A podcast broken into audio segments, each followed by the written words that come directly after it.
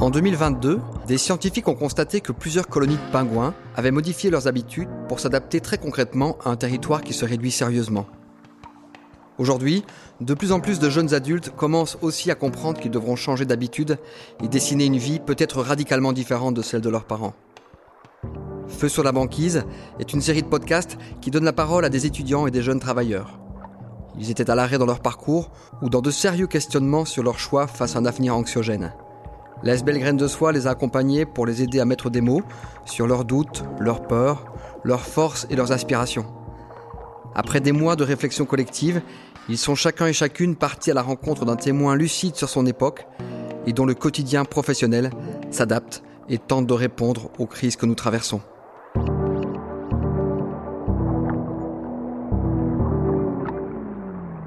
Bonjour, je m'appelle Aurore et je vous présente un podcast sur Pascaline de l'Université de Paix.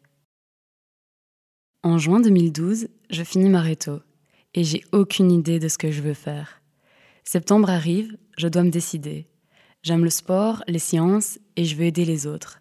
C'est parti pour la kiné. Les deux premières années se passent super bien, mais en troisième année, les stages et les questionnements arrivent. Est-ce que je suis vraiment faite pour ça? J'ai envie d'agir au niveau social, au niveau écologique. Mais où se situe la kiné là-dedans? Je garde ces questionnements pour moi et je persévère. Le mémoire fini, je postule en maison de repos. Et là, je kiffe pendant plus de six ans mon métier. J'ai d'autant plus kiffé quand j'ai demandé d'être à mi-temps. J'avais trouvé un équilibre de vie entre mes nombreuses activités, notamment dans l'associatif, et mon métier. Et là, bam, en mars 2023, prise de conscience j'ai envie de changer de métier. Quand ça vient comme ça, je sais que c'est juste et que je dois suivre ce que je sens. Ni une ni deux, je fais ma lettre de démission. Petite précision, sinon ce serait pas drôle, je sais pas encore ce que je veux faire. Autant vous dire que ma famille était ravie, peur pour mon avenir, alors que moi, peace. J'avais l'impression de revenir comme mon réto, à la différence que je ne me demandais plus qu'est-ce que j'allais faire comme métier, mais plutôt qu'est-ce que je veux apporter au monde? C'est pas plus facile d'y répondre, mais ça change la perspective. Je me suis questionnée et en fait, il y a tellement d'injustices que j'arrive pas à en choisir une sur laquelle agir. Sauf que, sauf que à la base de toutes ces injustices, ce sont des êtres humains. Je tiens une piste. Et c'est cette piste qui m'a amenée à rencontrer Pascaline qui travaille à l'Université de Paix. Le jour de l'interview, je prends le train direction Namur pour rejoindre Pascaline sur son lieu de travail. C'est fou, je sens que je suis stressée alors que je sais que ça va bien se passer et que rien qu'à sa voix, j'ai senti que Pascaline était une chouette personne. J'ai hâte de la découvrir. Elle qui, après ses études de romane, un conservatoire en art dramatique, une formation en hypothérapie, du théâtre, du clown, se trouve amenée à suivre une formation en gestion positive des conflits à l'Université de Paix et finalement y finir formatrice. Mais au fait, c'est quoi l'université de paix? Je laisse Pascaline vous expliquer. Ah, c'est vaste, hein? C'est très très vaste parce que c'est une, euh, institution, une institution, c'est un drôle de mot, une association qui, euh, existe déjà depuis 1970, euh, donc on a quand même plus d'une cinquantaine d'années. Elle a été créée par le père Pire, c'est un homme qui a eu le prix Nobel de la paix en 58. Il a créé un centre de réflexion autour de la paix et actuellement, du coup, l'université de paix, elle a, elle a évolué. En fait, l'objet social, c'est tiens, comment est-ce qu'on va apprendre à gérer plus positivement nos conflits, nos tensions, nos désaccords, comment euh, voilà, on va pouvoir mieux communiquer ensemble? Et justement, euh, comment permettre aux gens d'arriver à mieux communiquer, comment donner envie en fait d'aller vers ça? Notre cheval de bataille, bataille, j'aime pas ce mot. du coup, euh, notre ouais, la vision qu'on a envie d'avoir, c'est vraiment de se dire, en fait, il faut éduquer dès le plus jeune âge. En fait, euh, il faut pouvoir donner, transmettre euh, des outils, des outils d'habilité sociale, relationnelle, émotionnelle, euh, dès l'enfance, dès la petite enfance, pour que les enfants puissent devenir de plus en plus autonomes dans leur propre gestion des conflits. Puis évidemment, on forme aussi les adultes qui sont, qui sont garants des enfants pour que ça puisse durer, pour que, pour que ce ne soit pas du one-shot. Donc on a deux grands pôles ici à l'Université de Paix, donc on va dire euh, un pôle jeunesse, et puis il y a aussi le pôle vraiment des adultes, en fait tout un chacun peut venir suivre les formations. Et puis on fait aussi, on va aussi travailler dans des équipes, dans le non marchand ou dans le marchand en fait, pour travailler la communication, pour travailler la cohésion même d'une équipe. On propose aussi des médiations. Enfin voilà, ça c'est vraiment je pense aussi que inculquer ça dès le plus jeune âge, c'est un peu ce qui manque euh, euh, à l'heure actuelle. On nous a jamais vraiment appris à dire ok c'est quoi que je ressens à l'intérieur de moi, euh, comment je l'exprime, un, savoir-être en fait que oui. Et justement, tu penses que c'est quoi qui fait que on ne regarde pas assez en nous ce qui se travaille dans la vie de tous les jours? Hmm. Ah bah là c'est compliqué. Je pense que peut-être qu'on ne prend pas suffisamment le temps d'être en, conscience avec soi et avec l'autre, de juste prendre le temps de respirer, d'être juste là avec soi, euh, et puis d'en parler ou pas, en fait. Donc je crois que ça, c'est déjà une petite porte d'entrée pour pouvoir être euh, un petit peu plus au clair avec ce qu'on vit nous. Être à l'écoute de soi, oui, clairement, commencer par l'écoute de soi, et pour pouvoir être vraiment à l'écoute de l'autre. Parce que ça, par contre, je pense que c'est vraiment très compliqué. C'est, pour moi, je pense que c'est un des plus grands défis c'est de pouvoir être à l'écoute de l'autre, vraiment, parce qu'en fait, on n'écoute pas. Alors que c'est paradoxal parce qu'on n'a jamais eu autant de moyens de communiquer et on communique jamais autant qu'à l'heure actuelle. On peut communiquer avec n'importe qui, n'importe où dans le monde et n'importe quand. Oui, mais qu'est-ce qu'on se parle? Mais est-ce qu'on s'écoute?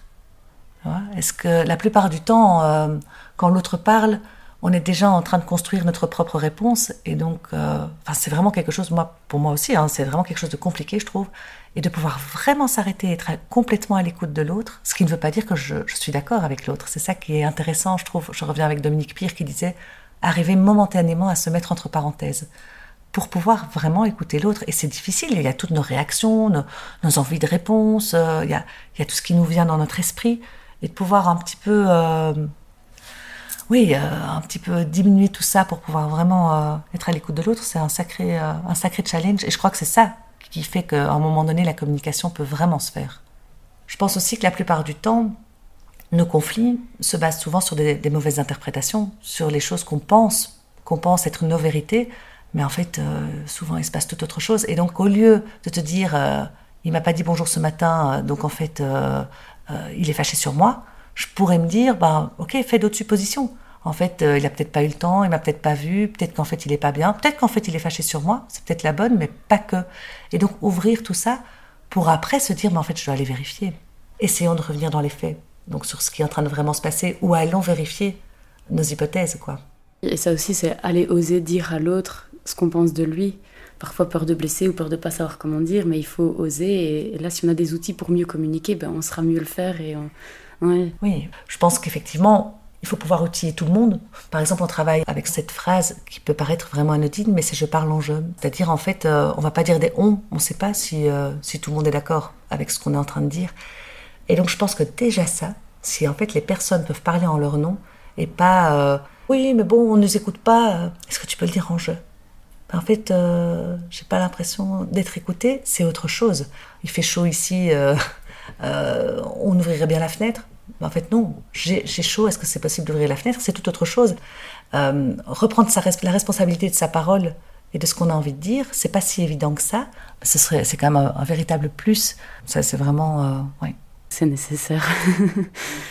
et euh, je voulais te demander, j'ai vu qu'il y avait beaucoup de travail dans les écoles et l'explication, c'est que bah, faut agir dès le plus jeune âge pour que ça ait le plus d'impact. Et je me dis, est-ce que vous incitez aussi, par exemple, les élèves à faire des jeux plus coopératifs où finalement le but n'est pas de, de battre l'autre, mais qu'ensemble on batte le timing, qu'on s'améliore en fait euh Ah oui, oui, très clairement. Euh, mais par exemple, je pense euh, à la fameuse chaise musicale. Vraiment, quand on demande aux enfants ou même aux adultes, qu'est-ce que tu penses de la chaise musicale, ils sont tous là pénible ce jeu. Après trois secondes, j'ai été évincée, j'ai été euh, exclue du jeu et en fait, je me suis ennuyée euh, tout le reste du temps. Et j'ai regardé les trois derniers qui, tournaient autour des chaises. Et en fait, se dire ah bah tiens, on fait une chaise coopérative où en fait, on va enlever au fur et à mesure des chaises, mais vous allez devoir tous euh, continuer à être ensemble sur ces chaises. Et donc la, musique continue et il n'y a pas d'éliminer. Et donc ça, en fait, à un moment donné, les jeunes, ils adorent, donc ils doivent euh, se soutenir. Euh, pour finir, ça devient une énorme pyramide sur deux chaises. Ils, rigolent comme des fous. Et puis là, quand effectivement on prend le temps de débriefer après, c'est là qu'en fait la parole se libère. je me souviens comme ça d'une classe où filles et garçons ne pouvaient pas se mélanger. Ils ne se mélangeaient pas. C'est pas qu'ils pouvaient pas, ils n'y arrivaient pas. C'était vraiment, euh, ils étaient en sixième primaire. Il y avait pas mal aussi d'enfants qui avaient des cultures différentes, etc. Et donc c'était très très compliqué. Et donc on avait beaucoup travaillé sur cette thématique. Et puis à un moment donné, je me lance, enfin, je fais un petit signe avec euh, avec l'instit et on part sur une chaise musicale. Elle, m'avait dit euh, quand on avait discuté au début, jamais ils ne se mélangeront. Et là en fait, avec le côté rigolo, le côté d'y arriver tous ensemble, ils n'y ont même pas pensé. Donc ils étaient là, en train de se soutenir, etc. Ils étaient tous les uns sur les autres. Et puis pendant le débriefing, je dis, bah dis donc, en fait, euh, j'ai pris quelques photos. Et donc je vais vous les montrer. Donc il y avait un, écran à ce moment-là. Et donc je montre les photos. Je dis, tiens, vous voyez quoi? Et là, ils étaient là, mais euh, on est super proches, euh, on, est, on est beaucoup trop proches, madame, etc. Et en fait, je dis, comment ça se fait? Qu'est-ce qui s'est passé? Ben, En fait, on s'amusait, on n'y a pas pensé. Et, et du coup, c'était comique de se dire aussi, on était tous dedans. Donc euh, certains garçons ont dit à ce moment-là, mais moi ça ne me dérange pas d'être proche s'il n'y en a pas d'autres qui nous regardent, qui observent et qui pourraient juger. Là, on était tous dans le même bain. Enfin, et donc en fait, on a été rechercher un peu les critères de réussite à ce moment-là de cette activité. Et clairement, en fait, euh, le partage du plaisir ensemble est vraiment revenu comme, en fait, on était tous dans le même bain et on a tous partagé un moment rigolo. Et donc, clairement, ça a pu un petit peu assouplir les préjugés qu'ils avaient euh, vraiment au niveau euh, bah, de, genre, en fait, de filles-garçons. quoi. Je sais comment je vais faire la prochaine chaise musicale à laquelle je participe. Là, vous venez d'avoir un exemple d'activité que Pascaline propose dans les écoles dans lesquelles elle intervient. C'était en primaire, mais elle et ses collègues agissent aussi en maternelle et secondaire. Et les profs ne sont pas mis de côté. Personne n'est mis de côté en fait, car l'université de paix, ce n'est pas que le milieu scolaire. C'est aussi des formations ouvertes à tous, des interventions en milieu carcéral, en IPPJ, des médiations sur des lieux de travail. D'ailleurs, pendant l'échange, je me suis dit que ce serait vraiment bien que je transmette à la maison de repos dans laquelle je travaillais les coordonnées de ce lieu pour qu'ils puissent leur faire une demande d'intervention. C'est fait, je croise les doigts.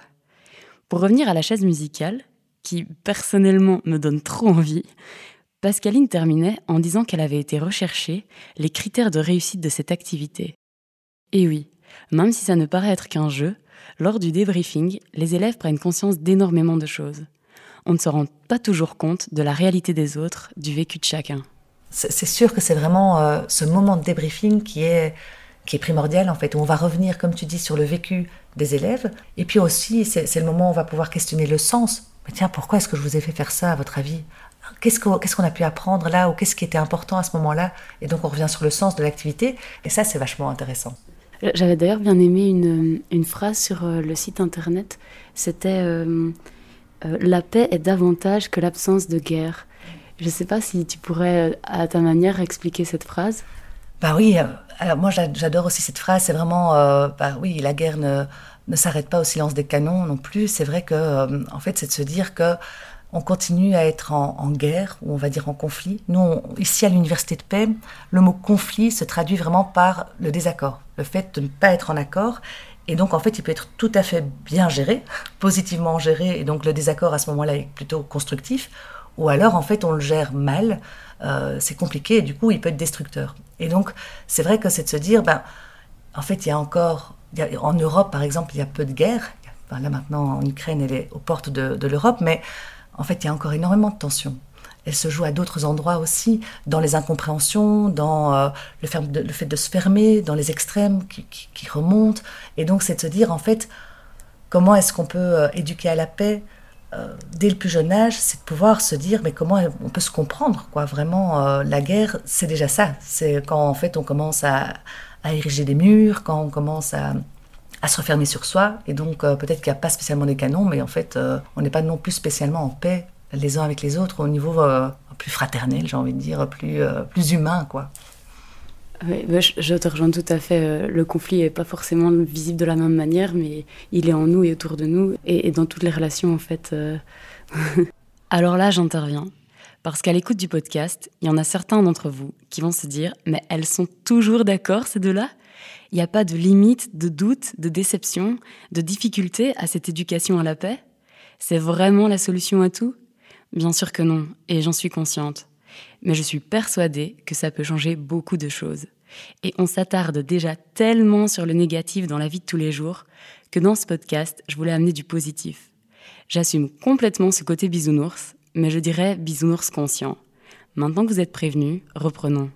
Si je retourne de manière plus générale, euh, je me demande, euh, dans tous les changements et, dans toutes les crises qu'on vit déjà actuellement et qu'on va vivre, que ce soit euh, climatique, mais aussi les changements sociétaux, les crises énergétiques, comment vous diriez que l'université de paix va apporter, enfin comment l'université de paix se situe par rapport à ça? Bah, Je pense que clairement déjà tout ce qui est dérèglement, changement climatique et, et tout ce qui est tension et conflit sont très liés en fait, euh, enfin vont, être clairement liés avec euh, ben, euh, le fait que l'augmentation des inégalités sociales, le fait que c'est déjà les personnes plus fragilisées qui seront encore plus touchées par tous ces changements, en tout cas dans un premier temps. là,